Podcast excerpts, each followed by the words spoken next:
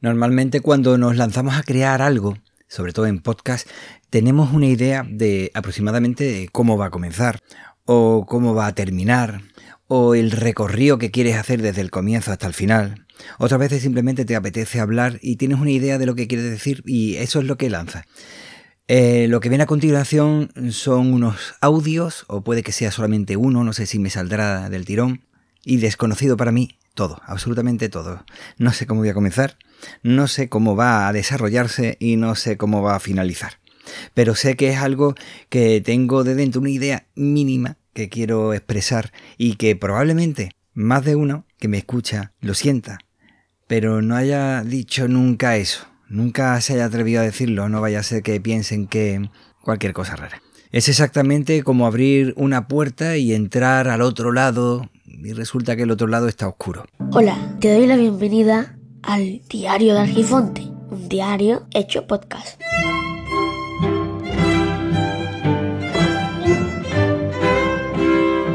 He abierto la puerta al interior, o podría decir al exterior, no sé, estando de noche. O no sé, como digo que está oscuro, quizás sea un cuarto sin iluminación. Resulta que mm, sin iluminación mm, puede que no tenga ventanas, o si están con ventanas, las persianas estén bajadas a máximo, o tenga cortinas, unas cortinas, por ejemplo, ya que estamos en podcast, unas cortinas acústicas que son muy, muy gruesas. No sé, voy a seguir pensando al respecto. Realmente esto podría ser simplemente una alegoría de la vida, pero ¿y si fuera verdad? Tomar la vida como si fuera esta alegoría. Voy a abrir esta puerta contigo y voy a descubrir aquello que descubra y la forma de hacerlo lo voy a hacer junto a ti. Sé que quiero abrir la puerta, pero hasta este hecho no siempre es fácil, ya que no sabes si tendrá llave, o si tiene llave está puesta, o si dispones de ella, o si tiene un pestillo, el pestillo encima está echado o no, está trancada, dónde está el pomo si es que tiene, o si incluso realmente hay puerta. Y es que, ¿qué hacemos si no hay puerta? O se puede abrir, pero no importa si es exterior o interior, es decir, puede dar a la calle o a otro cuarto. Antes de nada, es pararse, plantarse, escuchar, tratar de ver en esa inmensa oscuridad algo, o percibirlo, ya sea un olor, un sonido. ¿Hay cierta humedad o está seco? En este caso, se habla de interior, de nuestro interior, del subconsciente, o por lo menos dentro de mi mente. Se puede percibir algo, un sonido, alguna presión, aroma, gusto, humedad, sequedad, no sé. ¿Se trata de una oscuridad de desconocimiento, de falta de luz interior o de falta de adaptación al tipo de luz existente? ¿Me tendré que quedar simplemente parado esperando que mis ojos se adapten a esa luz? Lo único que tengo seguro es que resulta familiar, muy familiar. No es la primera vez que me topo con esta situación, o en lugares o sentimientos de este tipo.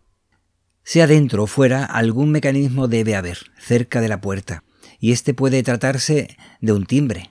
Si es un timbre será una puerta exterior, o de tratarse de la luz, ya que puede ser una puerta interior, hacia un salón, hacia un cuarto. De forma que me pongo a extender la mano hacia un lado hacia el otro, pero no es posible, pero no hay nada que me pueda servir para detectar, localizar cualquier cosa en esa pared. Pero ahora que caigo, estoy hablando de una puerta, una puerta necesita un marco, una hoja, quizás una mirilla. ¿Tiene mirilla? ¿Una guía o unas bisagras? ¿Tiene pared donde está alojada? ¿Donde está encajado ese marco? ¿Y si miro dentro? ¿Y si mejor, en lugar de mirar hacia esa oscuridad, no miro realmente dónde estoy, dónde me encuentro, frente a esa puerta imaginaria. Veo que no hay pared donde se encuentra ese marco. El cuarto es exactamente así, donde me encuentro, frente a esa puerta. Es más, me estoy dando cuenta de que no hay puerta, y que puede que fuera simplemente parte de mi imaginación deseando encontrar un punto de paso, paso de una frontera, ni frío, ni humedad, ni calor, sin luz en nada, pero me veo, o eso creo. No hay suelo, no hay techo, y si lo hay, no alcanzo a verlo. Me encuentro algo así como flotando. Soy consciente de que estoy solo, pero no me siento solo. Percibo gente cerca, gente conocida y gente querida, pero no la veo, solo la percibo. Y ahora abro los ojos y no estoy en ese cuarto oscuro. No había puerta. No había un más allá. Cierro los ojos y me encuentro en la misma situación que antes.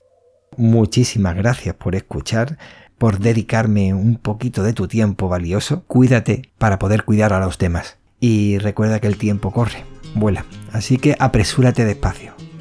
Puedes encontrar las vías de contacto en los comentarios del podcast. Hasta luego.